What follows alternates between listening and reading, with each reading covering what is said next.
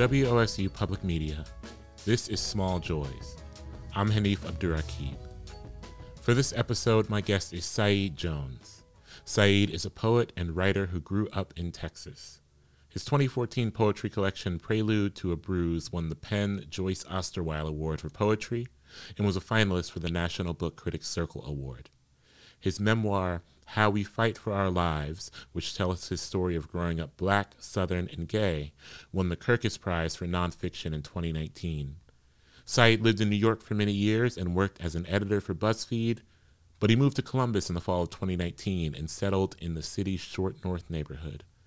I first saw Saeed during an event at Pride in maybe 2015 when he came to Columbus to read from Prelude to a Bruise.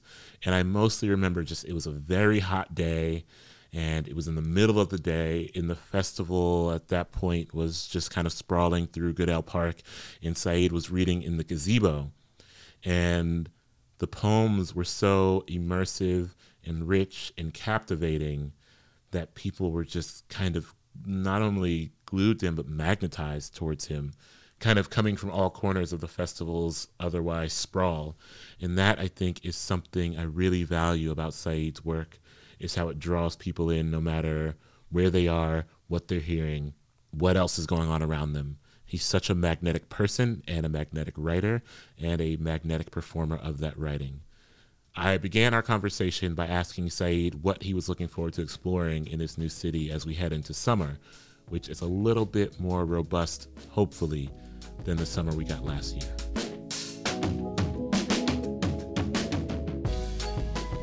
I'm so excited. Yeah, I mean, it's just so beautiful. I'm I tweeted about this other day, but I'm like just like you, I'm taking pictures of trees and you know, I keep noticing like how blue the sky can be on a clear day.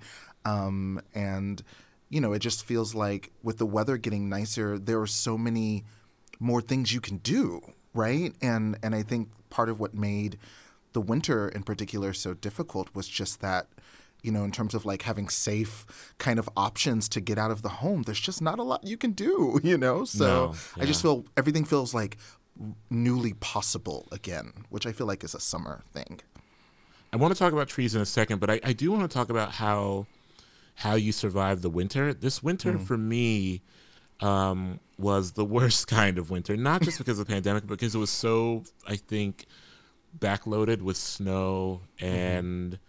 You know, I had to shovel. I know you don't have to shovel, but I had to Right. shovel like Oh twice a day sometimes. and so I'm, I'm wondering how you how you got through winter, particularly living alone. Yeah, it was it was hard. I mean, for all the reasons you said, I think we I think people knew, right? We we all had a pretty robust conversation about like the dread we all had going into winter. Um, Yeah. But yeah, it was turns out it we were right. It was as, it was as bad as we thought it was going to be. I mean, it, I start. I have video games. Like I have a PlayStation Four that I I love, but I'll like I'll I'll forget that I have it, if that makes sense. So there was just like a moment I feel like in late December where I looked up and I saw that device sitting on the other side of the room, and I was like, oh, right, I could be playing video games. Um, so I just really got into playing Assassin's Creed Valhalla. And I would play it seemingly several hours a day, and it's it really has you know rich storytelling. It's beautiful you know you, you, you can make decisions that infect, uh, um, impact the story. There there are parts of it that felt like game of thrones like that kind of like epic prestige drama you know? And so i think for me because during the winter it was still very difficult for me to read books um, that was a way for me to kind of step into a story and just immerse myself in it and not constantly be looking out the window and being so sad about it I would- I did not know you were a video game player. Are is this a new thing? Were you were you like or have you always been into video games? No. So when I was a teenager, um, I would watch my friends play video games. I didn't have a video game console at home, um, and I also just think.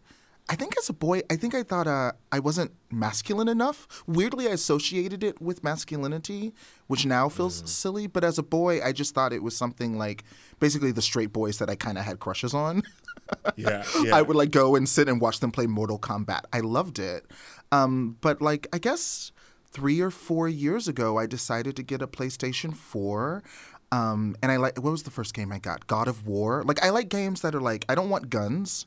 I don't want guns. I don't like anything that's um, militaristic, really. I like fantasy and magic. If there are witches and, you know, quests that come up, like that's my thing. And uh, yeah, so, but I, I forget. So I'll, I'll get really intensely into a game and I'll play it kind of like I'm reading a book. And then as I finish the game, I'm incredibly sad. Um, and then I won't play again for like months until I, you know, stumble across some other game that is perfect. This is incredible. I did not know this, and I too um, am a video game player. Although it's weird because through the pandemic, I feel like I've become less immersed in the video game worlds because the game I was playing uh, was The Last of Us Two, which oh is wow maybe like too intense for a pandemic because it's uh, yeah. uh, you know it's about it's like a post-apocalyptic world wow. ravaged by mm-hmm. disease. Mm-hmm. Uh, and I, I mean, I love the first Last of Us so much. It's one of my favorite games of all time. And I, I got the sequel and was very excited. And then I started playing it, and I was like, oh, this is too, this is too much. Yeah, I, I mean, yeah, that's I see. Th- I mean, it's funny when the last time I had a roommate was probably uh, up to what 2014 and my roommate then was a he's a big gamer and he played the last of us and it became like appointment tv like he knew yeah. that he couldn't play it until i was home like because i wouldn't i was like let's make popcorn. I'm gonna watch it with you. It's so beautiful. I think of ellie often. But when i heard the last of us 2 was coming out i was like oh no. Like there's just no way so I also I think as I get older and my constitution becomes more sensitive, even more sensitive, mm-hmm. I too I just I struggle to do games with perhaps up close violence is the problem. Oh, okay. Um, where it's like, and I think I will just trudge forward and, and play The Last of Us and be fine with it because I also love Assassin's Creed a great deal. Mm-hmm. Um, but playing The Last of It, it's playing The Last of Us too. I was like, oh, that's right. I've got to like really get up close to the violence that's taking place mm-hmm. and watch it unfold in a very up close way. And I think my brain just wasn't ready for that last year. Right. Um, yeah. You know, when I was still, the pandemic hadn't, it had maybe sunk in too heavy to the point where I think I've moved through phases of, this is the worst and the, the grief I feel is immovable to, mm-hmm. oh, the mm-hmm. grief is actually a little bit movable and I can move it over here just a bit to get just something else better. Mm-hmm.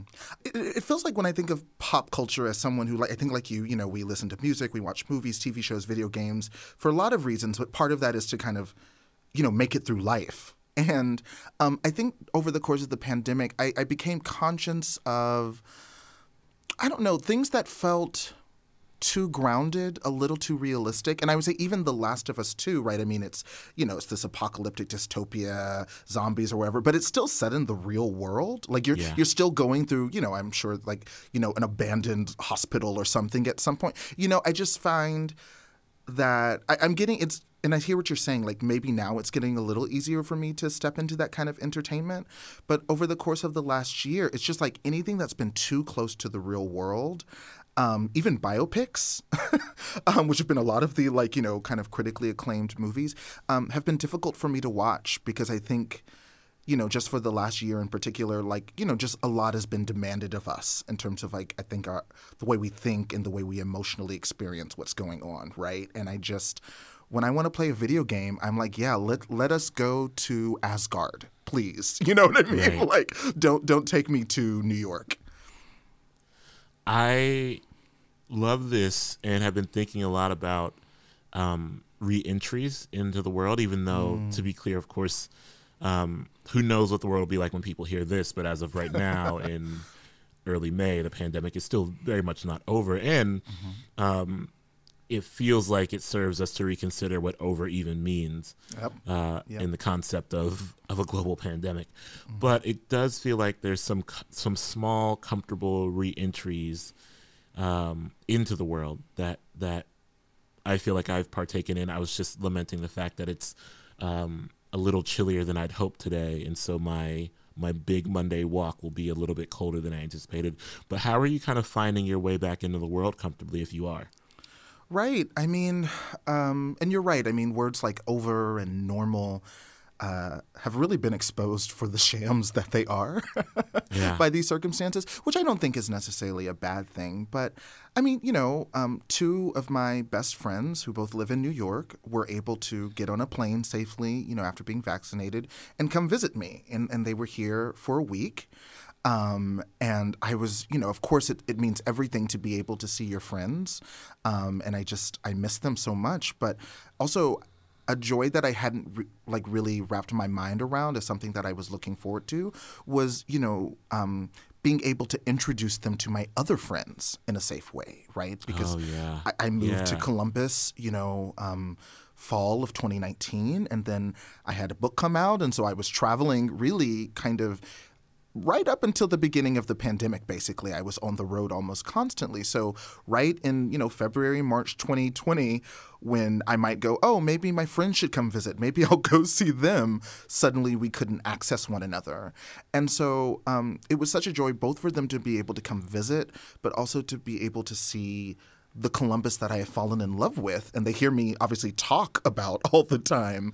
But for me to be like, let me take you to this place, let me introduce you to this person who has helped me make a home here, um, it just made me so happy. I think there's something really special, not just about your direct friendships, but when you're able to introduce people who mean a lot to you in different ways to each other, and you begin to see them connect and identify like why we are all in each other's life. It's just really beautiful, but just something I I hadn't let myself think about. And you know, the one thing that I think it's taken that I have taken for granted, uh, particularly because I just live with my dog, which we're going to talk about our dogs in a second. um, Absolutely. is is just the ability to to touch without anxiety. Mm-hmm. I think, or mm-hmm. to embrace without anxiety. Um, particularly because for so long I just hadn't, I didn't hug anyone. I didn't see anyone I mm-hmm. wanted to hug, and when I saw my friends, we would kind of do the thing where we would go to hug and then think, oh, maybe not. You know, you know, we'd mm. meet in the park, and then when we parted ways, it's like, oh, maybe we shouldn't hug, and we went our mm-hmm. separate ways. And I, I do think. Um, often about how that lack of touch has rewired our brains in some ways. Do you find yourself anxious about hugging or sprinting into the potential for embrace?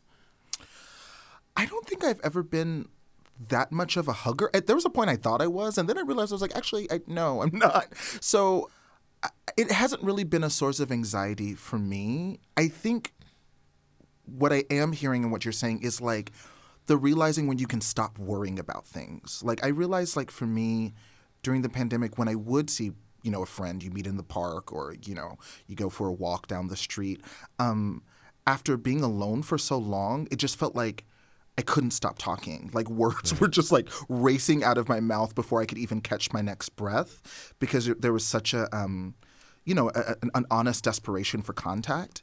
Um, and now it feels nice that I feel like things don't feel so loaded. Like seeing people already, it doesn't have the um, such high stakes of like I don't know if I'm ever going to see you again, which is how I felt before. And so I think that's kind of been on my mind more. Like it's easier for me to sit in silence with a friend now, um, whereas I think initially um, it was just this really frantic and kind of emotional outpouring because things felt. I don't know, it, not life or death. I mean, well, that was certainly a part of it, but um, you know, we never knew what was around the corner. We still don't, right? Um, and so it just made even casual encounters high stakes in a way that, like, I I do not want to have to live with that kind of intensity every day. Yeah. That I mean, I, I do find myself um, attempting to scale myself back a bit um, because being in the world, even though I spent so much time during the pandemic, like talking to people in things mm-hmm. like this through Zoom and interviewing people and whatnot, it's mm-hmm. different in person where you see someone and you can see the reaction on someone's face to what you're saying. And it makes mm-hmm. it made me just kind of want to keep sprinting to these emotional conclusions uh, that I don't think were serving anyone, but it was, you know, sound taking up space between me and someone I cared about. Right. Yeah, I mean, we were scared. I mean, I, I really think that's what it was, right? It was Yeah. it was a lot of um, hurt and and fear driven and grief driven communication, right? So it, it's a kind of panic, you know. And I think you're right. Like though I'm not. Um, you know, I, I, wasn't always like thinking like I need to hug this person. I miss touching this person. I did feel this way, this this deep need to use words to try to have that intimacy, and um, it's exhausting. You know what I mean? It was like you you would you know finish your walk and then you go home. And I remember I would just kind of like lay out on the couch because I was like, what just happened? You know, it was it was so intense. And um, I think you know one of the joys and something that I now feel more self aware of about friendship and just the people in our lives is that you know when you're really close to someone, you know you can just vibe. You can just sit there and and trust that they get you and you get them. You know, you're not constantly, I think, trying to prove how you feel to one another. And um, I think the pandemic and, and technology and Zooms, you know, kind of created this circumstance where we had to be um, pretty explicit about our feelings and what we were going through. And in some ways, that was nice, but it just started to feel unsustainable. And so I just feel like a lot of stress associated with that is starting to ease away as as things are getting a little bit more um, uh, sustainable day to day. I'm excited to talk about dogs, and um, because I think there, you know, there's one thing to to own a dog, but to have a dog who has undoubtedly only seen you or mostly you for right. months uh, over a year uh-huh. changes uh-huh. that relationship. So sure tell does. tell tell everyone about about your dog. First, tell everyone just generally how you got your dog. Yep. The story, your your dog story. so you know, I, I love this. Um, I, I, grew up with a childhood dog. I've always loved dogs. I've always been that person. And you know, when I've seen you, if if Wendy is around, I kind of can't not pay attention to Wendy. Yeah. you know, so I've always had that energy, but you know, the time and place to be a pet owner, you have to be ready. And uh, yeah, it was. Uh, late March last year, and I was obviously thinking about how much things had changed, and uh, I, I, knew. I knew that I was ready to have a pet, that I could take care of a pet, um, but that also that I, I needed it. I, I realized that I was like, I need to take care of of someone or something. Like, like, I just felt like it was I was getting to a place where I was very in my head, um, and I just think having a pet or having someone in your space, like you mentioned before, is grounding. You know, when you're going through a lot of change, and um, and so I applied to adopt this very cute. Um, he was four years old when I adopted him. He's half Dachshund and half uh, Chihuahua, named Caesar.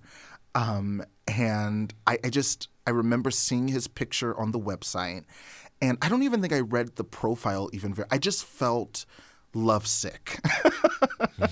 Like, and I'm, I'm always kind of like this when I, it, it's a, you know, it's my relationship to vulnerability and change. But so often when you have those moments of like deep connection, my first thought is literally, oh no.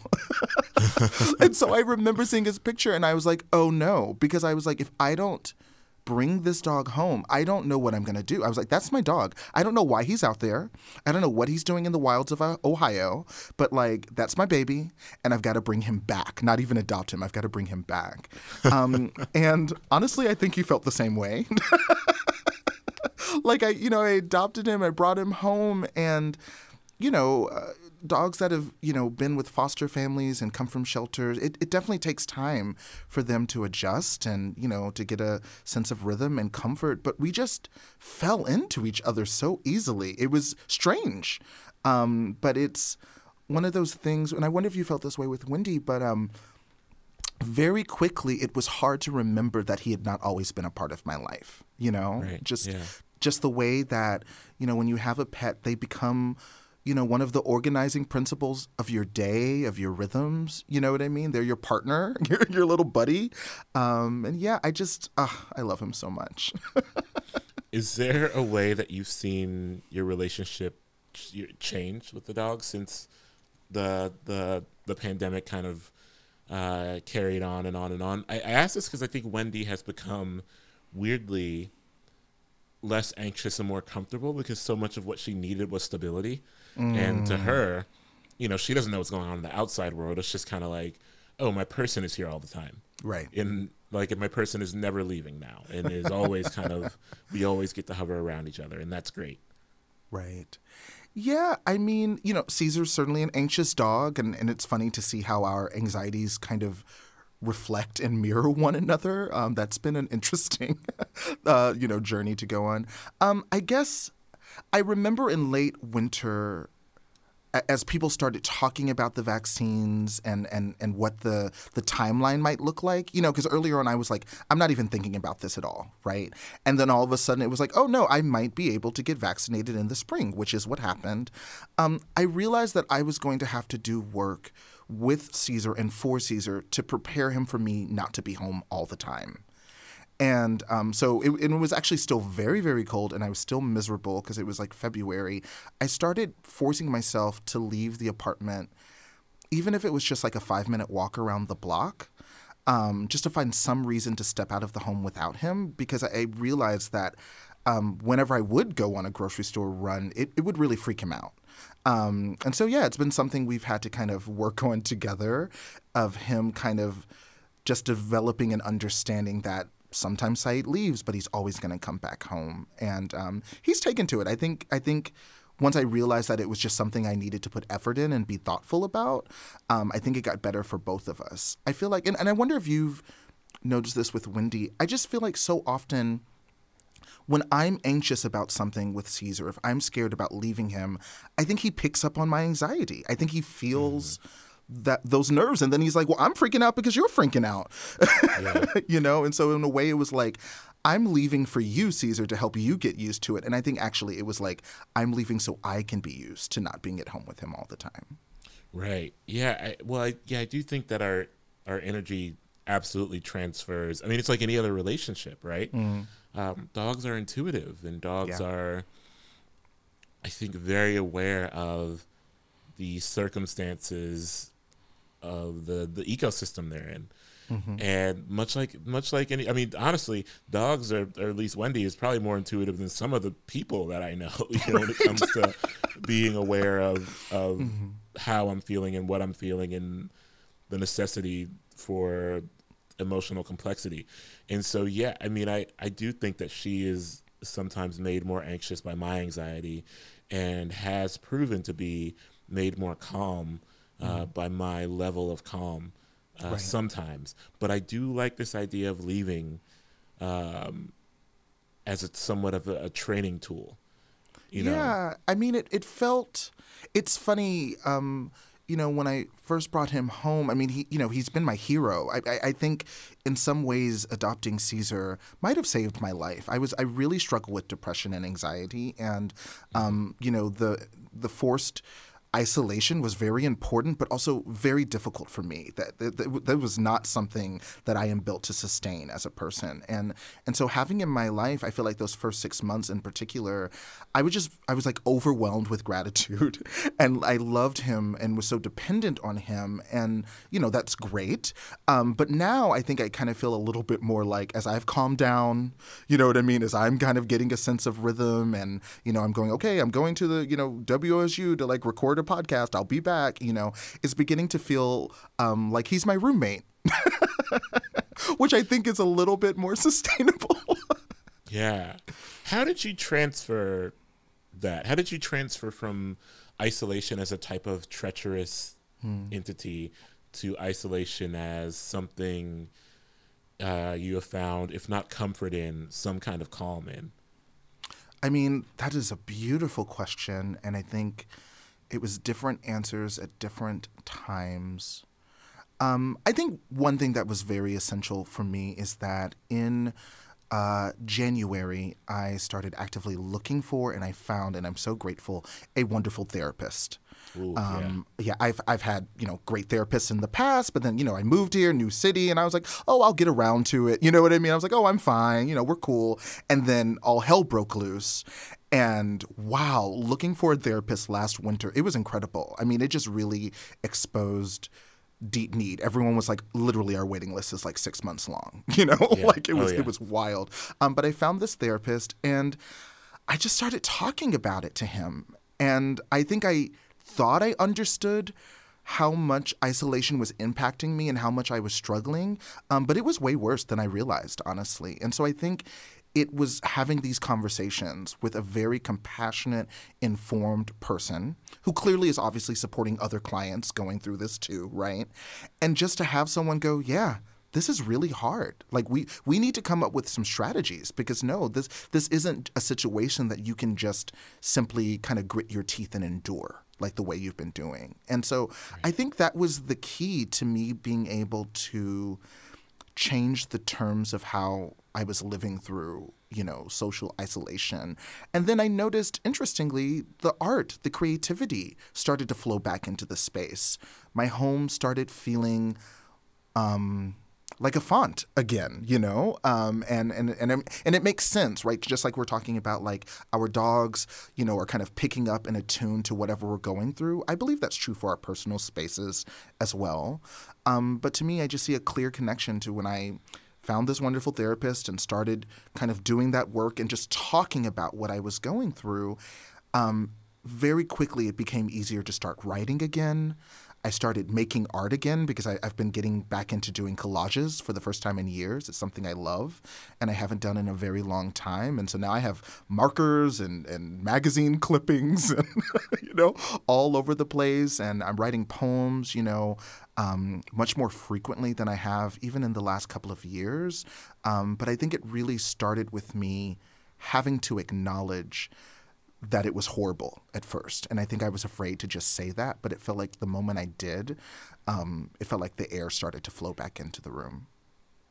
This is great because I think a major roadblock, and, and, and to even think outside of the pandemic, I, I think mm-hmm. a major roadblock for me and for so many people I know is that admitting, is saying, mm-hmm. okay, this is maybe like I am not imagining how terrible this is, you know? Right um, mm-hmm. and I am maybe allowed to have some difficulties coping, mm-hmm. which I think is where my struggle point often has been is um, convincing myself that that the difficulties of coping with something are are, are valid and and right. not that you know I, I, I do feel like so much of my impulse is is kind of prideful and foolish and revolving around just like putting one's head down and figuring it out. But but also, you know, there's some things that run counter to this because I am a big fan of therapy. Love mm. therapy so much.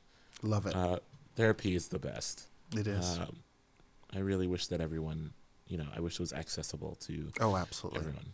Mm-hmm. I want to. I want to talk about trees. Um, yes. because I'm a, I'm a big fan of. You know, it's interesting. I lived I lived in Connecticut for a couple years, and mm-hmm. and there's something really unique about the foliage in the Northeast that is not necessarily the same in the Midwest. But when I moved back, I just had an appreciation for trees. I knew what to look for. I knew mm-hmm. what kind of trees excited and moved me. All these things. Um, in the fall, I mean, you know, I, I love the fall, but I also just love watching the trees kind of come back to life. Right. Uh, which is kind of where they're at right now. Do you have a favorite stretch of trees? Like, where are you going to look at trees, or are you just kind of looking up and seeing them everywhere excitedly? Yeah, I mean, I'm, I'm definitely kind of re- constantly and spontaneously being struck in awe with like a random tree across the street or something. Um, for me, I mean, and it's part of it's um, you know having Caesar and having this lovely dog for a year, and so we go on walks, and so that immediately changed my relationship to the environment. You know, because he's small, we can't walk very quickly, right. so I got used to kind of like looking around, and yeah, it's funny. Um, I think when I've in the past thought about trees and their beauty. Yeah, it's it's been about fall. It's been about that that burst of vibrant colors. Um, but this year, yeah, for me, it was watching. I was like, oh my gosh, they have buds. They have buds, you know, or, you know, some of the trees are flowering. And then, you know, really like in the last month, um, there's some trees kind of around the corner from my apartment the street that I tend to walk Caesar down the most, and so I, I know the most. Um, there was just a moment where I actually genuinely just got emotional because the leaves had come out so full, so fast, it seemed. It almost seemed like it had, had happened overnight. Um, and there was just something about that abundance, that fullness, um, that green, you know, and yeah. uh, and the way they sound. That I, I wasn't ready. I thought I was ready. I wasn't ready for how beautiful it was. it is alarming. I mean, I you know, I I I take a walk to Franklin Park every now and then. Mm. Um, because I live close enough to it to walk to it, and I walk around it, and I've gotten to see the trees kind of fighting back to life, which mm-hmm. is uh, just a real exciting thing for me mm-hmm. because I think that I can get too cynical if I'm inside too long and not mm. having at least some kind of up close relationship with the beauty of the world and the city in particular. Right. And I am wondering if there is now that you've been here for a stretch. I mean, you've been here mm-hmm. for a mm-hmm. bit. Um, is there is there are there corners of the city that have become more beautiful to you? Are you looking upon the city with, with newfound love and complication? Because of course, um, you know the city is is richly complicated as well. Uh, how has your how has your relationship with being present here changed? Sure. Um, oh, it, it's it's deepened. It's become richer, and it's become more complicated. Um, so, you know, I live in the short north, um, and which is kind of two neighborhoods, the Italian Village and the Victorian Village. Um, you know, now that I have places to go more often and I'm actually able to meet people at places, you know, I'm I'm walking um, more and you know kind of going down side streets and all that kind of stuff. And yeah I, am struck i mean everyone's gardens and like it's peony season right now and peonies are my favorite flower. They've always been. They're so dramatic and unapologetic and oh my goodness. So you know um, just kind of going on those walks um, and kind of turning the corner and being like oh i haven't been on the street in like a long time and seeing like nature's insistence you know, nature's confidence, um, I do find very moving as someone who, for the last year, I have just felt and been, frankly, flimsy. You know, I I have not always been, you know, as tough or as fierce as I thought I was or would like to be. And then here are these trees and these plants that are like, oh no, we're we are going to continue to do what we do, and I find that very beautiful. Um, but also in the last year, I love my neighborhood. It's so beautiful. Um, it's fun. It has a lot of energy. It has a um, a queer history, which is important to me. It's I, have always wanted. It's always important for me, basically, to live in as close proximity to queer people as I can. Frankly, um, but also, you know, watching gentrification get gentrified is wild. Yeah. I, I walked past um. There's a new uh, like restaurant, fancy apartment building or whatever, um, a, few, a few blocks from me, and I walked past it the other day, and and Hanif, they had a red carpet and spotlights and a whole little step and repeat, you know, like like it was the Oscars set up what? on the side. Yes, on High Street. I was like, who? For like a bar, it's like a bar, and I think it's like a steakhouse that is open. I was literally just three blocks from my apartment, and I was like, what is going on? You know, and and so thinking about that and and the relationship to this neighborhood and this city and um, thinking about like police brutality and how police brutality often makes that kind of gentrification possible, I think. Um, that's been complicated. You know, it's like I love my neighborhood. It brings me joy, but also I've been thinking about like what are the systems and and functions that have made this place possible in this way that I'm experiencing it, you know? And so yeah. I guess you know, I think when you love any person, you have to get past the honeymoon. Yeah, it's impossible to only love. I mean, I, or at least I don't think it's impossible, but I, I think to love with complication feels like mm-hmm. real, viable, sustained love. Yes. You know, um, and to love without complication and without depth, I, I think we set ourselves up for failure if that's where we're, if that's our starting and ending point.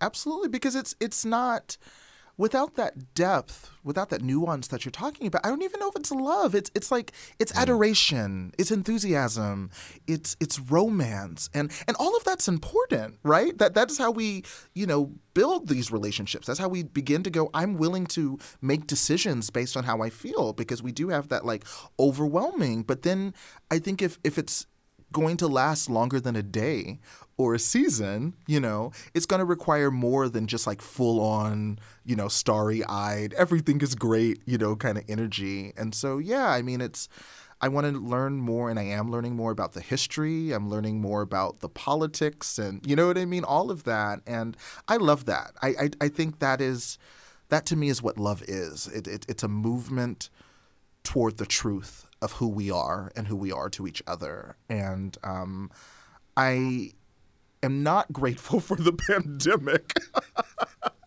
but one of the hard won gems of the last year is that, you know, the circumstances did kind of slow me down a little bit in, in a way that I think um, I am able to pay a little bit more attention when I'm moving through either my neighborhood or maybe just through the world. I feel like I'm I'm moving a slightly slower clip than I was before. And I think one of the good things about that is I think I'm having time to kind of either it's like notice the trees or like notice the question that I, I don't think I was always um, quite so attuned to before when I was moving at just like kind of full on breakneck speed.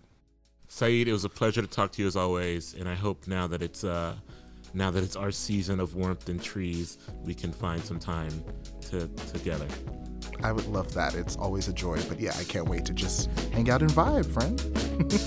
no doubt. Thank you.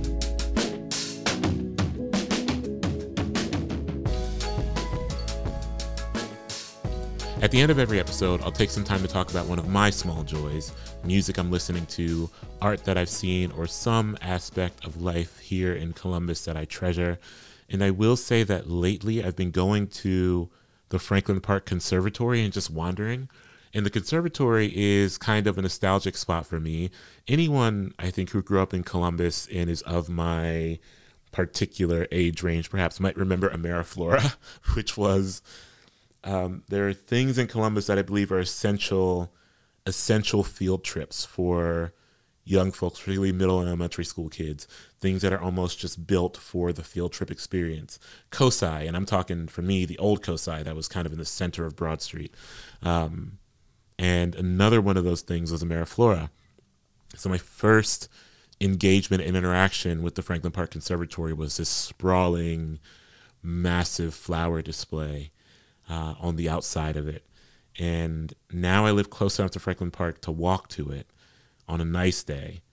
And I've I've been getting out of my house and walking, and sometimes I'll just pop into the conservatory because there's a very specific, joyful silence, I think, to being encased in the conservatory where it's almost like you're only hearing what they want you to hear.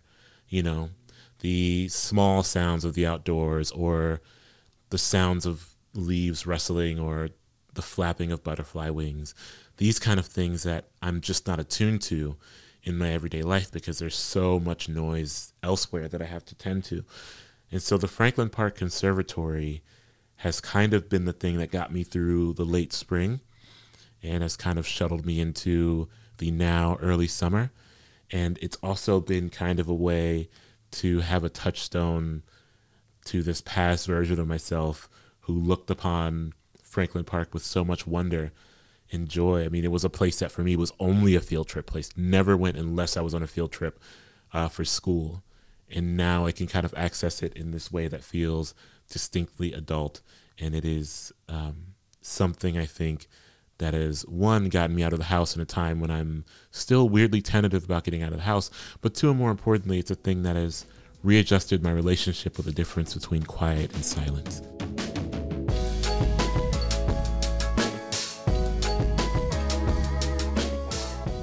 Small Joys is a production of WOSU Public Media. The show is produced and edited by Michael DeBonis, sound engineering by Eric French. Nick Hauser is the Chief Content Director of Digital Media, and I want to thank Saeed again for joining us, and thank you for listening. If you enjoyed the show, help us spread the word. Tell your friends, rate the show, and write a review on Apple Podcasts or your podcast platform of choice.